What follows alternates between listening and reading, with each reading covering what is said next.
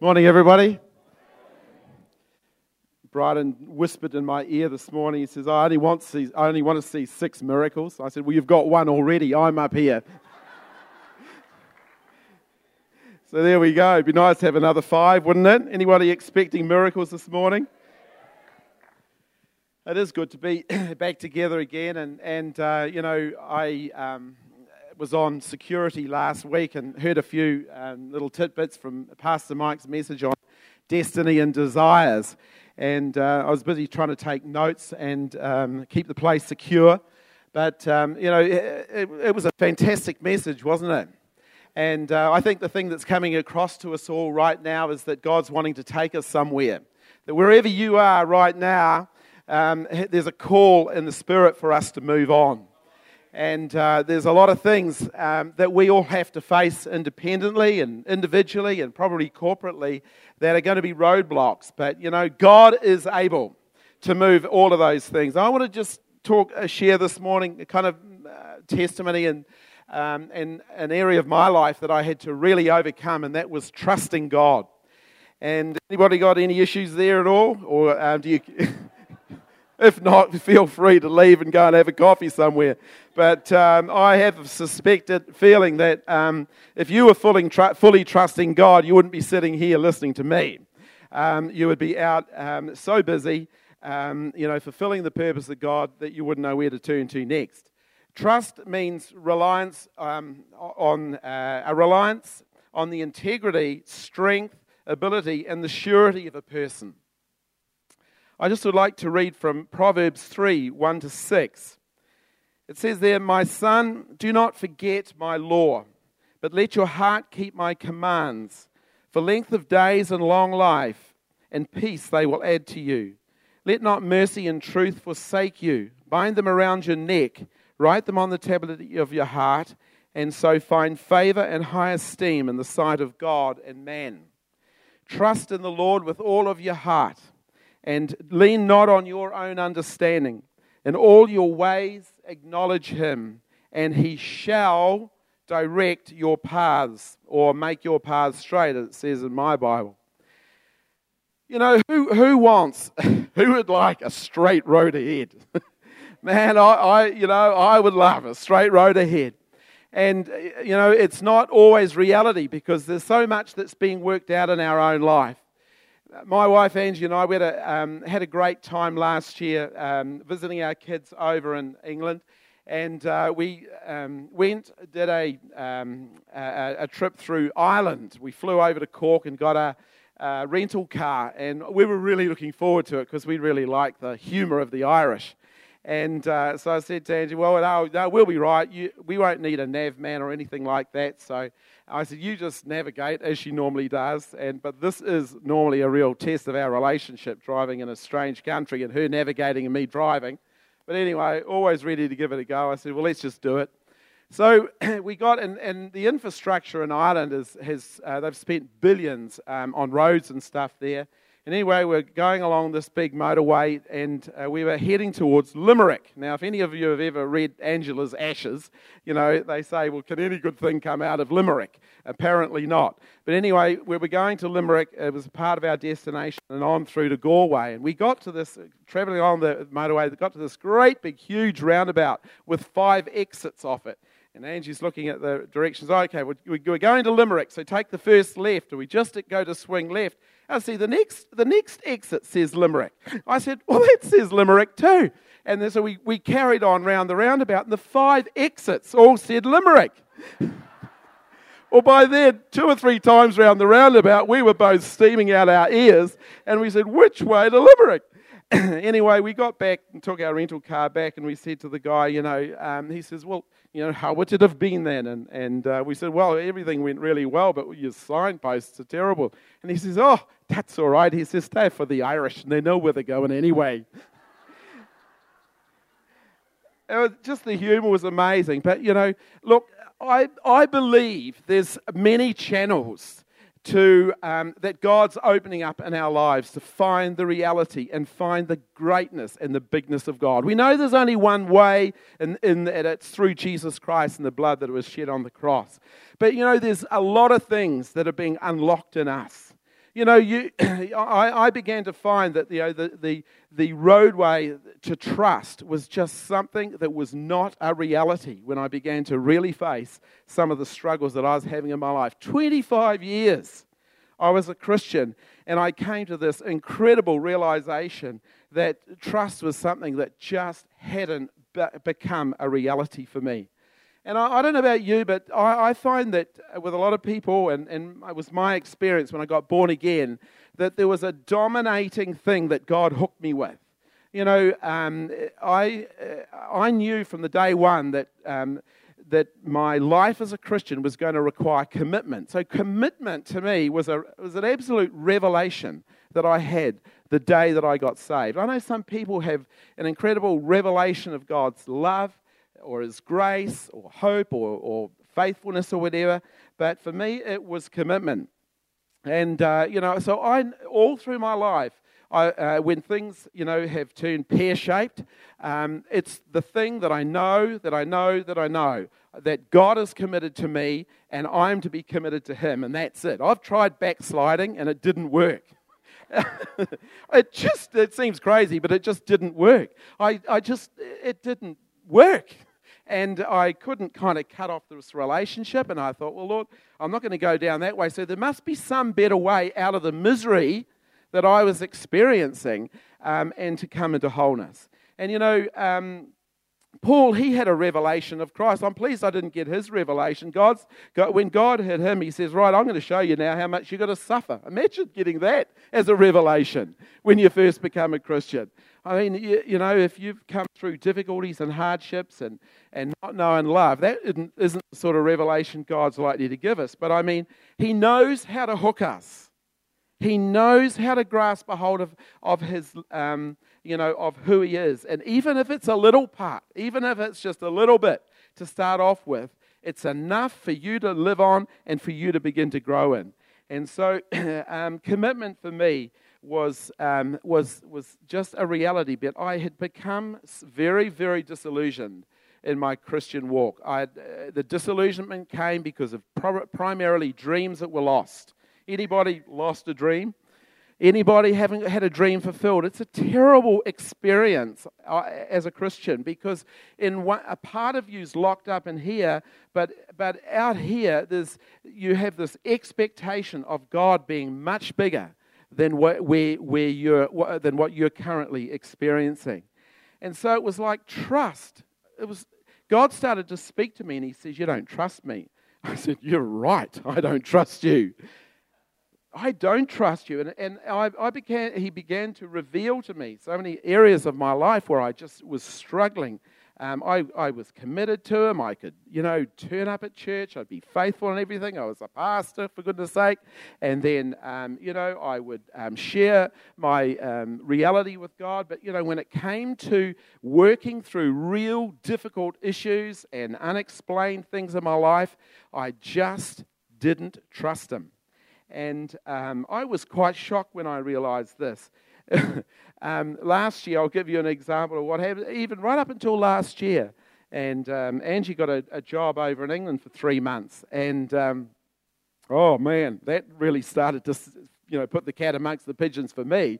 I had, you know, the, the, the um, cell group were praying, you know, God, you know, put her in amongst a loving, caring Christian family and, you know, surround her with the right sort of people that are going to witness to her and all this sort of stuff. Well, you wouldn't believe it. She ended up, she got this in home care job for the, for the, the parents of a guy called Richard Dawkins. Has anybody heard of him? Now, Richard Dawkins is a world renowned atheist and um, evolutionary biologist. he is the top of the scale for anti Christians, and he's an Oxford educated. He's, um, he has doctorates the length of your arm from universities all around the world. And she went and worked with his people. Well, I completely flipped my lid. I said, God, either you're deaf and dumb or I am. It's either one of us. Um, but it just really, it, look, it was a turning point to me. It, it, was, so, it was such a shock. Um, I, just, I just started to laugh and I thought, well, there's something I'm not getting here there's a lesson that um, is on the way because this guy was, and, and I was terrified of this because you see, my son had been reading his book, The God Delusion. And my son is a real academic, and his, his pathway to Christ is, is, is working it all out. And, oh, Dad, you've got to read this book. And it's like, yeah, you're joking. You know, I couldn't believe the things that were, com- that were coming my way. And so, you know, I began to say, God, you know, I talk with him like this. I said, Are you really enjoying this, God? Do you really think this is funny? Because, um, you know, it was just tearing me up. So I had to progress. You know, he just literally put me in a place where commitment held me there, and it meant there was only one way, and that was to go forward. And so I know Mike talked about it last week, but you know, one of the things I found that, I've that I really had to do was take full responsibility of, of not trusting him just absolutely front up, you know, totally front up and say, God, I don't trust you. You know, I'm, I'm good at fronting up to God when I eventually get there. Um, you know, it takes a long time, but I mean, as a pastor, when the first big issue in our life kind of turned things upside down at 40 years of age, I was down at Anderson Park and I let rip. I swore at God like I've never swore at my dogs. Not that I'm proud of it. And Bruce Simmons knows what that's like. I was so angry. All this stuff came out. And um, yet, you know, what, I was exhausted by the end of it. I stopped. It was in the middle of the night. It was dark. And next thing, I was walking along. And next thing, bang, I hit something. I hit this guy on a bike in the middle of the night. And after I'd been carrying on like this. Anyway, we, we moved on from there. Um, but you know, at the, at the end of my little spat, I heard the st- quiet, still, small voice from God say, Is that all? Is that all? After what I'd said. And so, you know, we've got to take full responsibility. You know, I would come to church here um, when I first kind of started coming about three years or so ago, and it was just a healing process and you know I just praise God for the musicians and the preparation that goes in here, and Pastor Mike and all the leaders that, you know, I'd go out feeling so encouraged, and by the time I got down to the first roundabout, I'd be fuming, angry. And I'd get home, and Angie would say, "Oh, how did church go? All right." And she knew darn well it wasn't all right. Something was wrong. I was just, has anybody else done that? No hands. Oh, yeah, there are some. But I didn't know what was going on in me. I had to take responsibility. I was, there was just something was pressing my buttons. I, I, I, um, I didn't know how to get out of it. And, but, you know, I knew I had to take responsibility for it. And, uh, you know, I could, I was probably, I could, I could pray in tongues and, and, you know, push the devil off and tell, tell him to, where to go and everything. But there was a, it wasn't the war outside for me. It, there was a civil war. There, you know, and sometimes as Pentecostal Christians and all our um, kind of um, uh, earnestness, we, we're fighting on the wrong ground. We're fighting the wrong war. And I, I had internal issues that I needed to address before I had any strength to start to fight the devil. And go, so God started to say, well, look, you've got, it's, an, it's a civil war that you've got going on here, that you need to deal with the issues within your heart that aren't right. And so, um, you know, I began to realize, God began to show me that He, look, I am your peace. You're trying to fight for peace. You're stirring yourself up in tongues and you're praying like that. You're trying to get peace. Come to me. I am the prince of it. I know what I'm doing. You know, and I believe for a lot of men, I'm not just man, woman, whole, all of us. Look, we can always come to Him because that's because that's who he is. We can get peace from him. And it's from a position of peace that then we can go out and start to do some uh, praying and, and, and pushing back. But if we try to push back in order to gain some sort of uh, peace, it doesn't work. Well, it didn't work for me. And I'm, you know, pleased that, that that's one thing that I learned from the, from the uh, anger that I felt after church. I remember somebody said, asked me to do something one day. I was so furious. I said, You don't even know what I'm going through. You're just asking me to do something based on what you think I've done in the past. And, you know, it was just all of these things that were going on. And, and uh, you know, look, wherever you're at today, I just encourage you front up. Front up to yourself. Front up to the things that aren't in order because God will sort them out. One thing that I, uh, another thing that I wanted to, was determined to do was to hear from God um, in my unexplained situations. Now, look, there was so many things that we go through in life. We we used to say, "What was that all about?" You know, the unexpected. We pray in this area, and that happens. We ask God to do this in the family, and the opposite happens. And you know, it's futile going through life trying to get answers all the time when all we need to do is stop and listen to what He's saying in the situation. And otherwise, it's just life is just an experience, and often bad experiences. You know, we can go on and on through our Christian life, um, you know, repeating the same old thing and not ever hearing what God has to say in the situation. We're always wanting to know why. You know, that's a part of getting through grief, is always, uh, you know, when people go through loss and grief, you go through stages where you've got the, the dominant question is why, why, why, why, why? Well, often it never gets answered. See, you've got to find, you've got to, you've got to hear what God is just saying in the middle of it. You know, when Jesus was walking from Bethany just before um, he cleaned out the temple, they were, him and the disciples were cruising along, and, and it says that the fig tree was out in leaf, and, and um, but it wasn't the season for figs. And so he, he, goes to, he, go, he, he goes to take fruit, but there's nothing on it. And he cursed it and says, May you never live again. And it, the thing that surprised me there was that, um, it, I mean, that, it was a daft thing. It'd be kind of like walking with Bryden through his orchard at the beginning of um, spring, just as the leaves have all come out, three months away from fruit, and finding him cursing his fruit trees because they haven't got anything on them. I mean, it was, it was a, an unusual thing, but the, the disciples never questioned it. They never said, you know, they never stopped and said, well, Jesus, what's that all about? I mean, what he was really wanting to give them was a, demonstration of how the Spirit, you know, has authority over the natural realm. And so often in our, um, you know, in, in the difficulties that we're going through, just one word can deliver you. You don't need a whole lot of answers. You don't need to know what's further down the track. And this one word I'd always get was God would just say, Trust me, for five years. And I, I got no answers to a lot of things. All he'd say, I'd, I'd get to that place where, in my frustration, I'd go and close the door, and I'd just hear the still, still small voice for, for many months, You don't trust me. And then I started to hear, Trust me, trust me, trust me. And so it's essential that we come to that stage, that we hear him in, the, in that uh, time when, you know, we really are struggling. The other thing that I, I found that I um, needed to do was to take a huge risk in starting to, to share where I was really at with Angie. And, um, you know, to start off with, I mean, I, I found that really difficult because, um, you know, of the pathway that we had been down. And, um, you know, especially when I was coming back from church and was all sort of, you know, uptight and angry.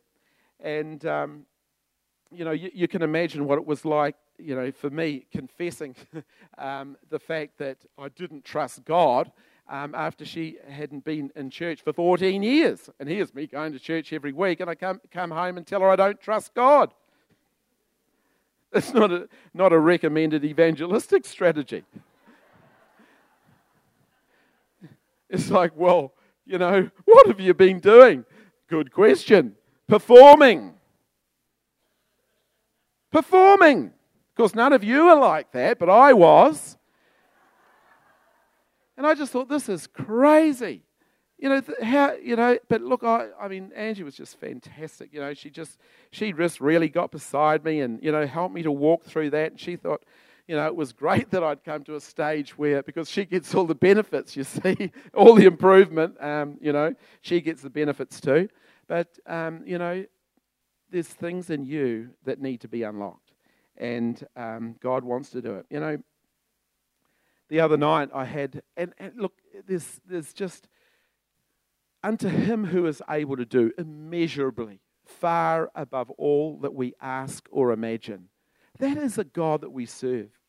You know, I was thinking about that. What am I thinking? When Robbie Venter was working with me, he's just a fantastic guy, fantastic 18 months with that guy. And he'd always ask me a challenging question. He'd say, Baz, what are you thinking? I found that hard to answer. I'd say to him, What are you feeling? And he couldn't answer that. but um, whatever you're thinking, God is able to do immeasurably far above that or what you can possibly imagine. So it look, there's no measure. It doesn't matter where we're at. It doesn't matter. God's bigger, and He's got more for you.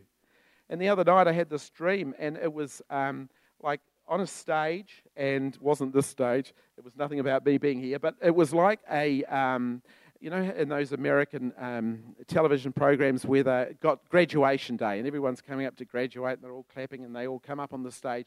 And normally there's a banner along the back. And in this dream, there was a big banner and it had one word on it and it was inertia. Now, I didn't, I, I, and, and all night I couldn't wake up out of this dream. This word kept flashing uh, inertia. I thought, oh, I eventually got up, got myself out of bed, got onto the computer, and thought, well, I better get to find out what on earth does this mean, this word mean and it means disinclined to move or act.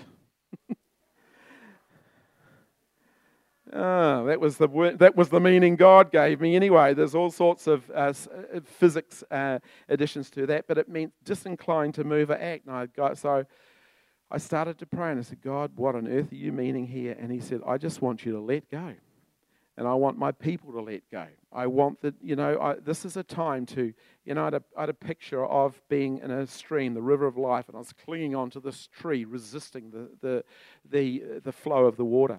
And God just said, let go. And, you know, just I was praying in the Spirit, I just let go, and I could just feel myself float off with, in, the, in the flow of the Holy Ghost. And, you know, there's a flow of the Holy Ghost for you in your life. Something will be stopping you, something could be shifted, something that uh, there's something that can change that will move you on. And so, you know, beyond that river um, is where it flows into the sea in the book of Ezekiel, and that's where the life is. And you know, when we're free, man alive, look out, world. You know, there's just so much that God has in store for us when we get truly free. The other thing that we need to understand in terms of um, trusting God is, is um, that the start of this chapter, um, the start of, of Proverbs 3, it says, My son, do not forget my law. You know, the whole context of trusting God is understanding those first two words, my son or my daughter. Um, he just wants, he just desires so much a loving relationship with us, look, you know, as men, we struggle with this word intimacy. You know, we understand it from the waist down, but not the waist up. You know, but God wants our hearts. And He, he really desires, it's true. As if and you know when when when when men start to begin what it's like to really um, be friends with God.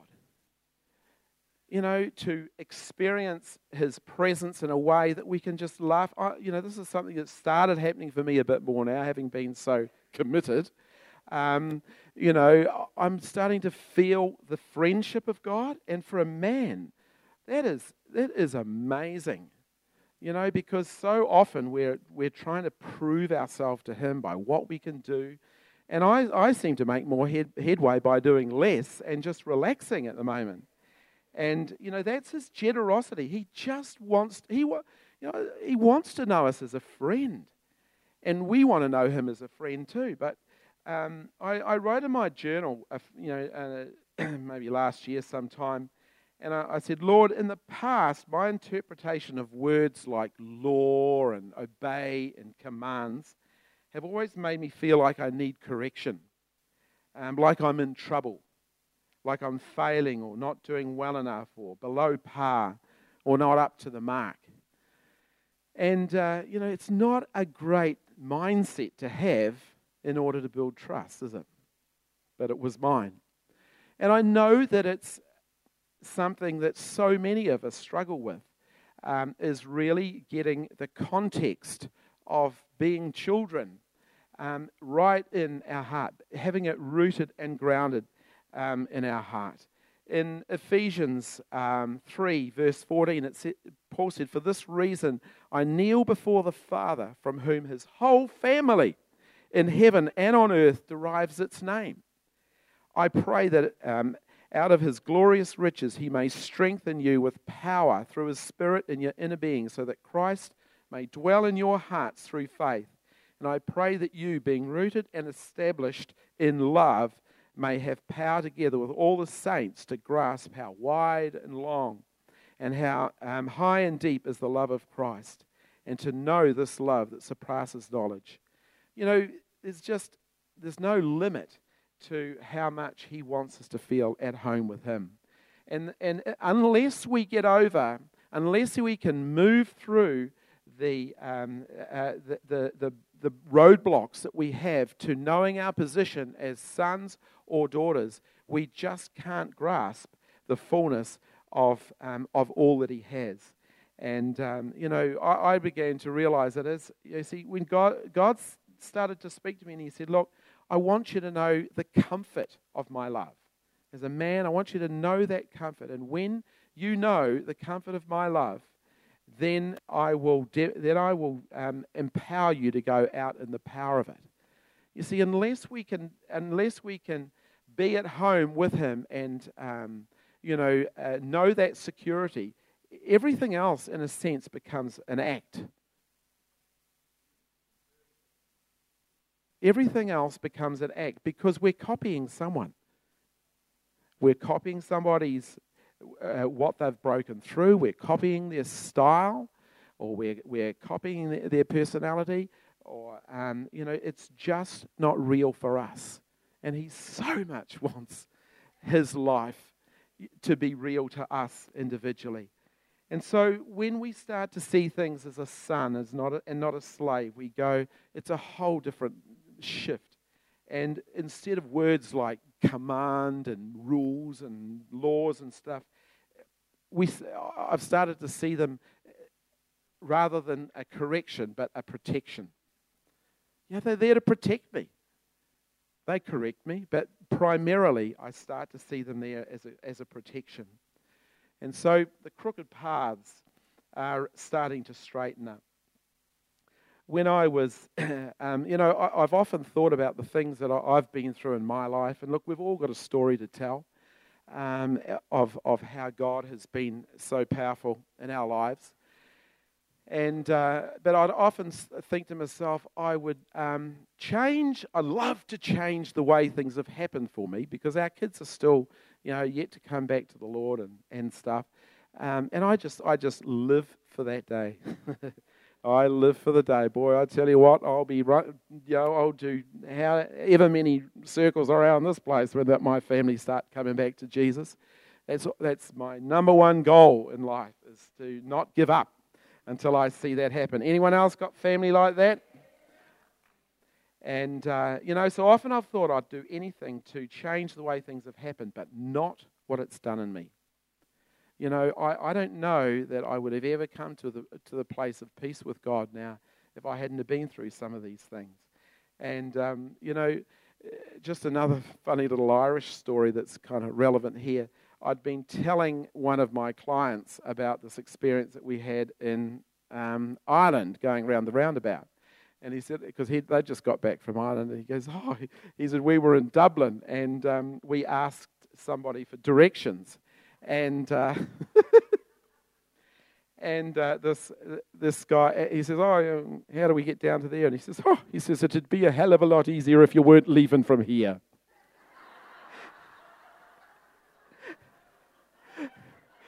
well, would I have asked the question if I wasn't here? And my point is, no matter where you're at no matter where I'm at, God says it's a perfect place to start. What the heck? If you're leaving from here, at least you're leaving. So always think about that when times are tough. Just say, well, it'd be a hell of a lot easier if you weren't leaving from here. But you are leaving from here, and you've got God on your side. You know, I just love the book of Malachi and the last verse, which is the last verse of the um, Old Testament, Malachi 4, verse 6. It says, And he will turn the hearts of the fathers to the children, and the hearts of the children to their fathers, lest I come and strike the earth with a curse. You know, I look at relationships in real estate, you know, there's a lot of situations where we are selling houses for because of breakups and see all that sort of stuff. You know, I, I just think, God, there, there's nothing. This this uh, this this there's a curse over any relationship that doesn't know Christ. I have absolutely no idea. Have, I haven't got an answer for anyone lest their hearts be changed by God and they find Him. I look at the Maori people and the issues that they have. I think, man, there's just nothing but the power of God. You can come up with another government law, rules, laws, everything else to change things in our nation. We desperately need to see hearts turn to the children. Look, we've seen plenty of fingers pointed, we've seen plenty of right foot of fellowship to kids. We've seen plenty of elbows and fists and words and, and everything, but the Bible says that God has got the final say that He's going to start to turn the heart. It's no longer going to be you know, the finger, but it's no longer going to be, you know, the fist. It's no longer going to be um, the way it's been, but he's going to start to turn the hearts of fathers to their children first. And, you know, I've thought it at times, I said, how on earth could, could this happen? You know, in order to be a father, you've got to be a, you've got to know how to be a son or a daughter. In order to be a son or a daughter, we have to learn to trust. It's just the way it is. God has no other way but for us to learn how to put our lives into His hands and to start to trust Him. And so there is a day coming where fathers, it's going to, it, it's the, the, heart of people, it's going to initiate this turning. And uh, I desire that. I just desire that so much to be a, a part of the transformation of our society, a new New Zealand that is going to be deeply affected by a loving, caring God.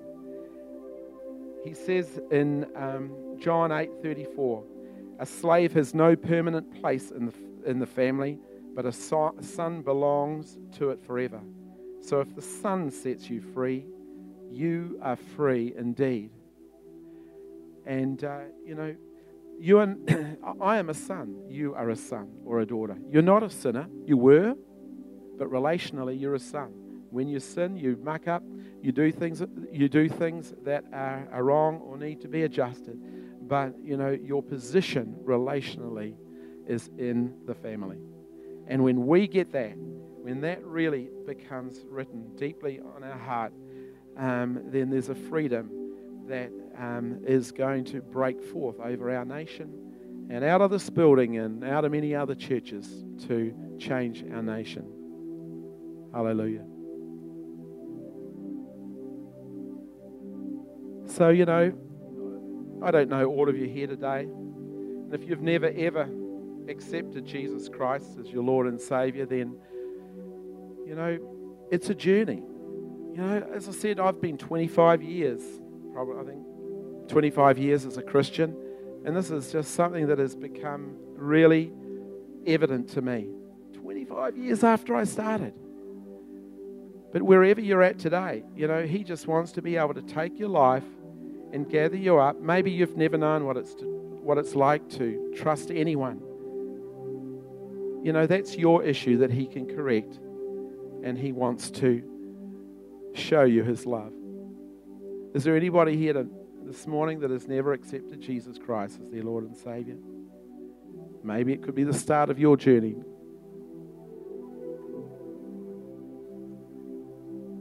If that's you, I just encourage you to put up your hand and I'd love to pray with you and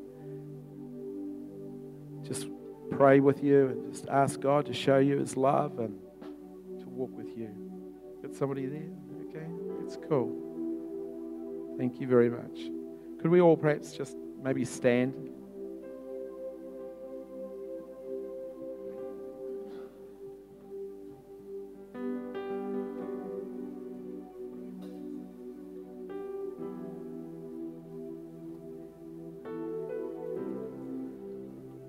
That's fantastic. Let's just sing, this song, Who is this King of Glory? And, um, you know, I'd just like to pray for you. What's your name?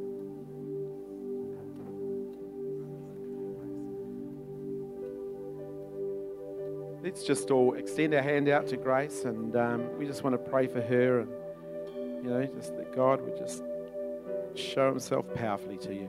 Thank you, Lord. Have you ever accepted the Lord before, Grace? You have. Okay. Let's just pray together, Lord Jesus. Jesus. We thank you for your love. Thank you. We thank you that we can trust you because you are our Father who sees all things. Nothing is a surprise to you. You demonstrated to us your love by ripping the veil from top to bottom, showing that it was your hand, no man's hand, that opened the way to Jesus Christ and the precious blood that brings healing, salvation, deliverance. We thank you. We receive it today, Lord, We receive it today, Lord, all that you have. all that you have. In Jesus' name.